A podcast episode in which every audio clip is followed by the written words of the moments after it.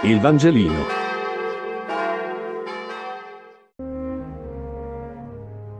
Lunedì 5 ottobre. Luca 21, 5, 9. Lettura del Vangelo secondo Luca. In quel tempo, mentre alcuni parlavano del Tempio che era ornato di belle pietre e di doni votivi, il Signore Gesù disse, Verranno giorni nei quali di quello che vedete non sarà lasciata pietra su pietra che non sarà distrutta gli domandarono, Maestro, quando dunque accadranno queste cose e quale sarà il segno quando esse staranno per accadere? Rispose, Badate di non lasciarvi ingannare.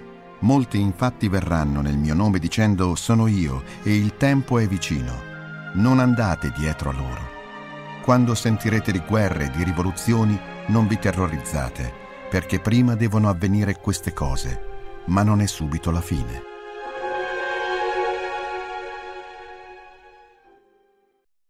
Gesù in questo Vangelo dà inizio al discorso apocalittico e svela un'illusione profonda. Non sarà lasciata pietra su pietra che non sarà distrutta, ovvero tutto quello che costruisce l'essere umano non sopravvive. Se ci pensiamo, ogni epoca storica vede una popolazione predominante che ha l'esigenza di esprimere la propria superiorità con la costruzione di monumenti. E noi stessi viviamo in un'epoca che ha i propri luoghi di riferimento, i propri simboli, che non sono solo espressione della superiorità, ma anche eh, di nuove correnti culturali, artistiche, insomma di tutto quello che è vitalità di, un de- di una determinata epoca storica. E sono tutti aspetti che ci meravigliano. Possiamo rimanere affascinati, ingannati, persuasi che si possa vivere di queste cose, però Gesù ci dice che in realtà tutto verrà distrutto a un certo punto. E approfondisce l'illusione, infatti dice di non ingannarci, che arriverà un impostore e generalmente noi pensiamo ai grandi politici della storia che eh, si presentano come salvatori ma poi seminano distruzione.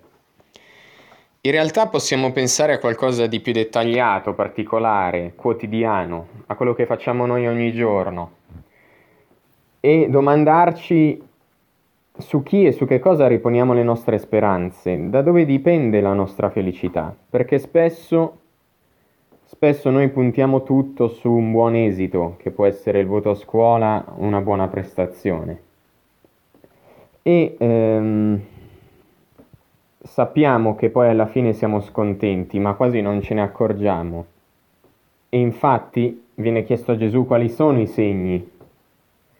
E Gesù fa un invito alla consapevolezza, dicendo ci saranno guerre e rivoluzioni e se pensiamo ogni epoca ha la propria guerra, la propria rivoluzione e chi ha scarsa consapevolezza pensa che sia la guerra che metterà fine a tutto, o la rivoluzione quella giusta, quella vera. E Gesù però invece che cosa dice? Che sì, ci saranno, ma non avranno l'ultima parola. Così come su di noi non hanno l'ultima parola gli esiti delle nostre prestazioni. Il Vangelino. Buona giornata.